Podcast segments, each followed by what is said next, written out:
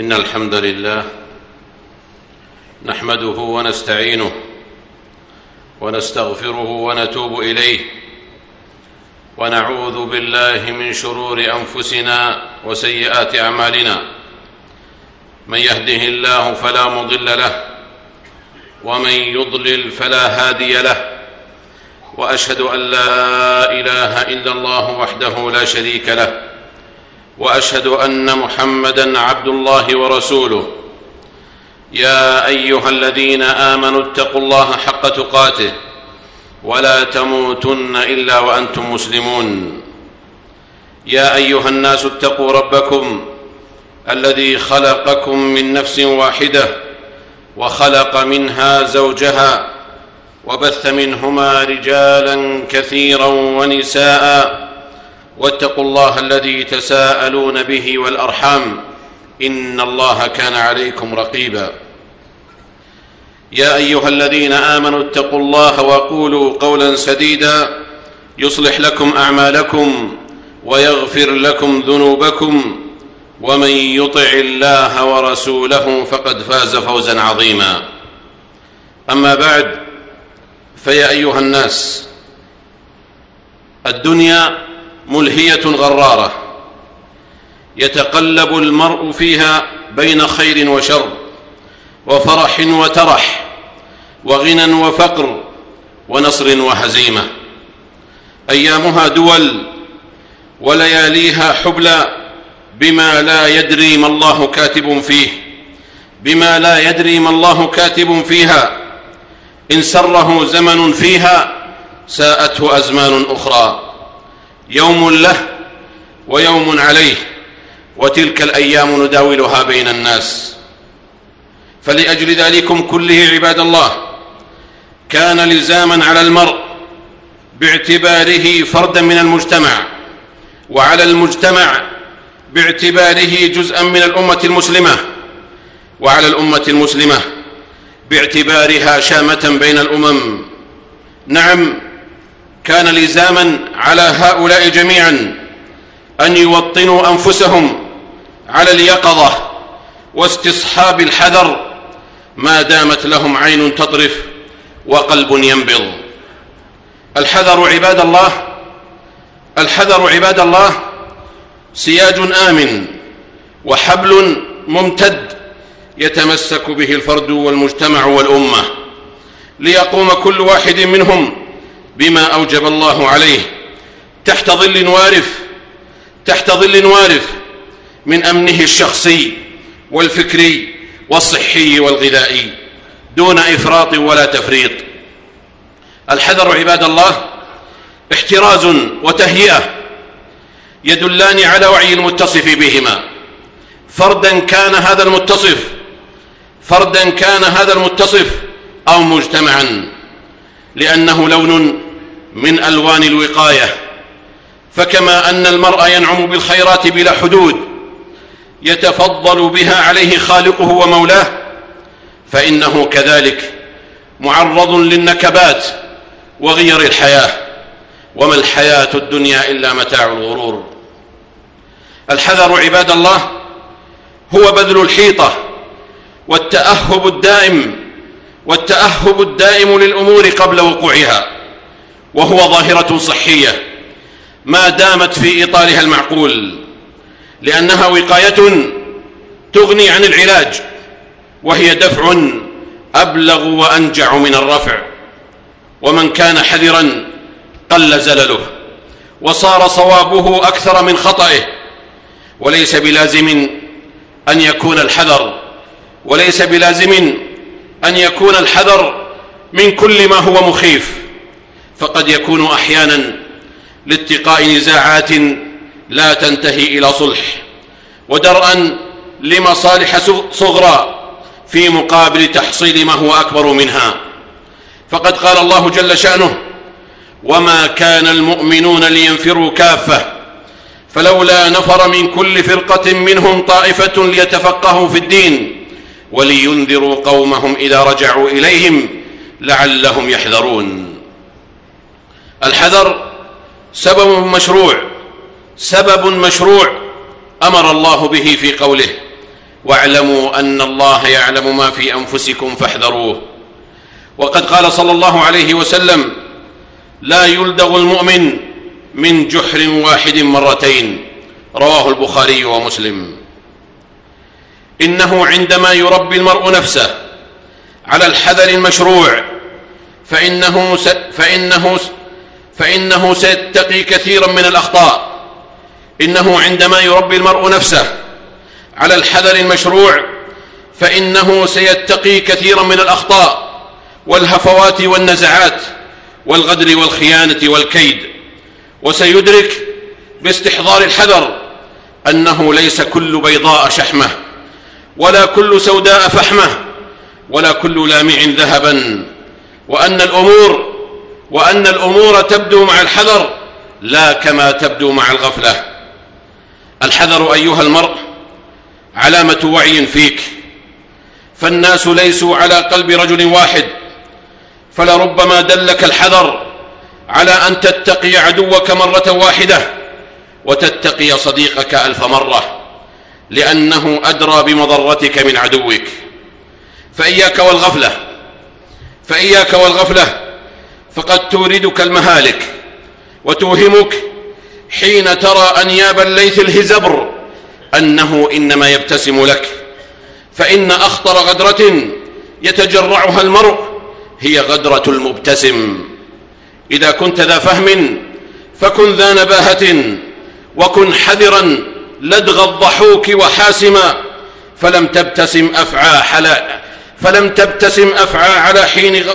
فلم تبتسم أفعى على حين لدغة ولكن بعض الناس يلدغ باسما. إنه لا غنى لأحد من أمة الإسلام عن الحذر. حكاما وعلماء ومفكرين وشعوبا بل الواجب علينا جميعا الا نكون مغفلين. يقلبنا الخداع حيث شاء أهله ابتداء من نفس الإنسان الأمارة بالسوء وانتهاء بالأمة في مجموعها. إذ على الفرد أن يحذر نفسه الأمارة بالسوء فيلجمها بلجام تقوى الله حتى لا تجثم الذنوب على قلبه فيصبح أسود مرباد كالكوز مجخيا. لا يعرف معروفا ولا ينكر منكرا كما أخبر بذلكم الصادق المصدوق صلوات الله وسلامه عليه.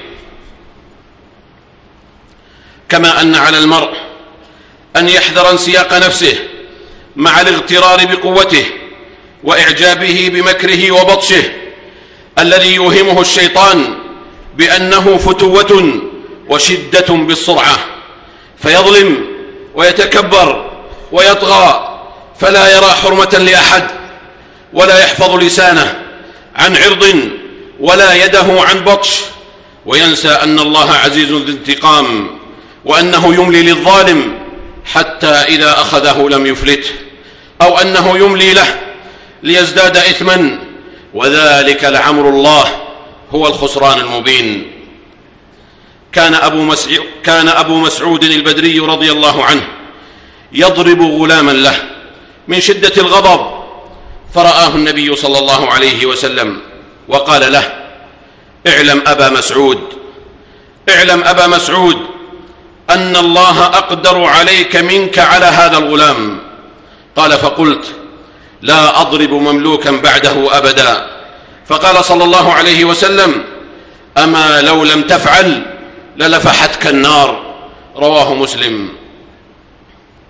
ألا إنه من حذر فقد اتقى ومن اتقى فقد نجا ومن غيب الحذر عن فكره لم يبصر مواضع خطى قدميه. فوقع من حيث لا يبصر. احذر وقيت فتحت رجلك هوة كم قد هوى فيها من الإنسان. بالحذر بالحذر لا يندم المرء لأنه أخذ بالأسباب. وبالغفلة يندم ولا تساعة مندم فلا ينفع حينئذ ليت ولا لو. والعاقل من لم يسترسل مع هوى نفسه. ولم يستهون شيئا لحقارته فالحذر مطلوب في صغار الأمور وكبارها. ولقد أحسن من قال لا تحقرن صغيرا في مخاصمة إن البعوضة تدمي مقلة الأسد. يوم تجد كل نفس ما عملت من خير محضرا وما عملت من سوء تود لو أن بينها وبينه امدا بعيدا. ويحذركم الله نفسه. ويحذركم الله نفسه. والله رؤوف بالعباد. بارك الله لي ولكم في القرآن العظيم ونفعني وإياكم بما فيه من الآيات والذكر الحكيم. قد قلت ما قلت إن صوابا فمن الله وإن خطأ فمن نفسي والشيطان وأستغفر الله لي ولكم ولسائر المسلمين والمسلمات من كل ذنب وخطيئة فاستغفروه وتوبوا إليه. إن ربي كان غفارا.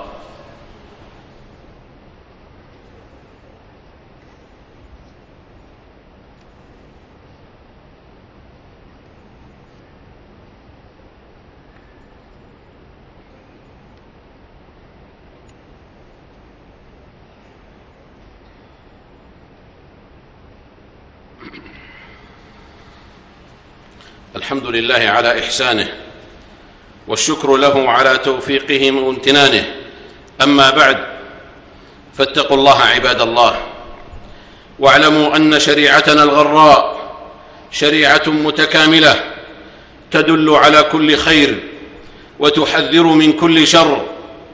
وإن من الخير الذي يتقى به الشر الحذر والحيطة.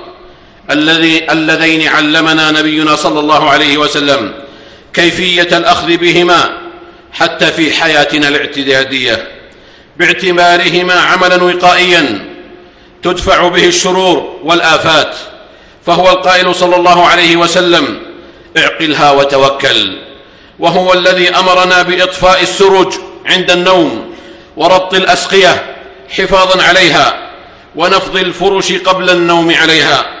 وغير ذلك كثير. ومن أعظم الحذر عباد الله الحذر من مكر الله سبحانه. لأن من أمن مكر الله هلك. لأن من أمن مكر الله هلك وخسر. أفأمنوا مكر الله؟ فلا يأمن مكر الله إلا القوم الخاسرون. لأن تراكم النعم مظنة الغفلة. وإذا غفل الناس وقعوا في الخطأ فاستمرؤوه ثم يلغون في غيره. حتى تصيبهم قارعة أو تحل قريبا من دارهم. وكذلك أخذ ربك إذا أخذ القرى وهي ظالمة. إن أخذه أليم شديد. إن في ذلك لآية لمن خاف عذاب الآخرة. ذلك يوم مجموع له الناس وذلك يوم مشهود. ولقائل أن يقول ما قيمة الحذر؟ ما دام أنه لا يغني حذر من قدر. فيقال إن الحذر جزء من القدر فإن الله إذا نهى عن شيء ورتب عليه عقوبة فإنه يأمر بضده.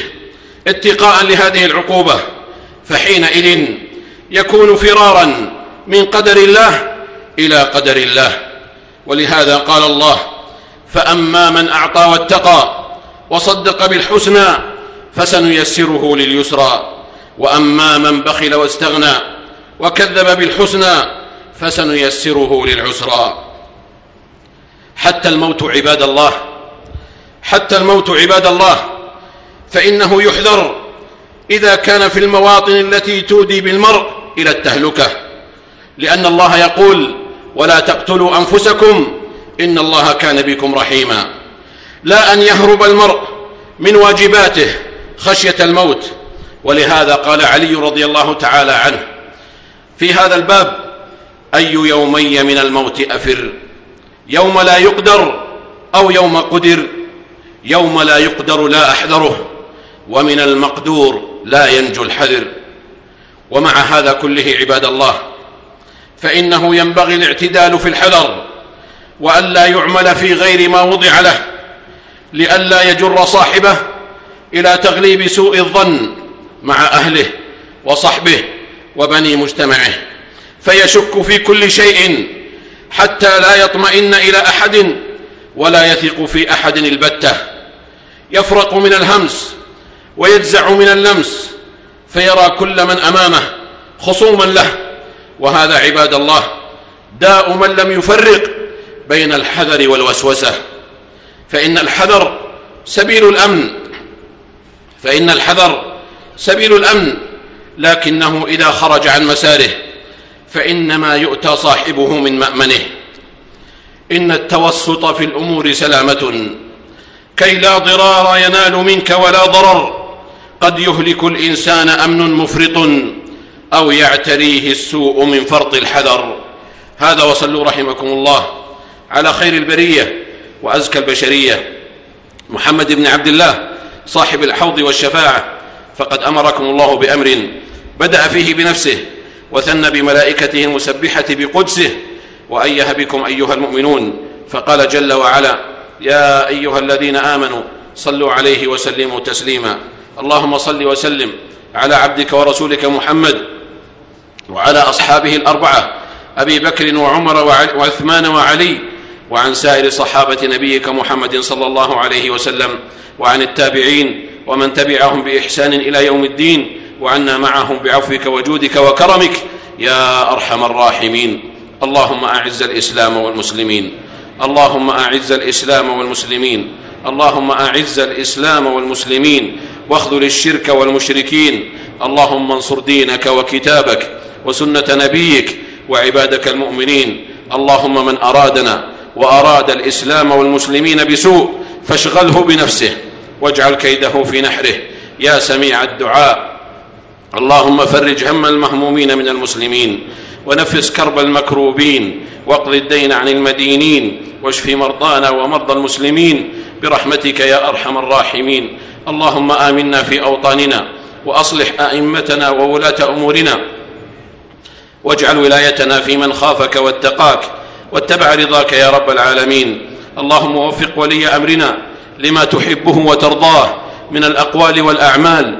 يا حي يا قيوم اللهم أصلح له بطانته يا ذا الجلال والإكرام. ربنا آتنا في الدنيا حسنة وفي الآخرة حسنة وقنا عذاب النار. عباد الله إن الله يأمر بالعدل والإحسان وإيتاء ذي القربى وينهى عن الفحشاء والمنكر والبغي. يعظكم لعلكم تذكرون. فاذكروا الله العظيم الجليل يذكركم واشكروه على آلائه يزدكم ولذكر الله أكبر والله يعلم ما تصنعون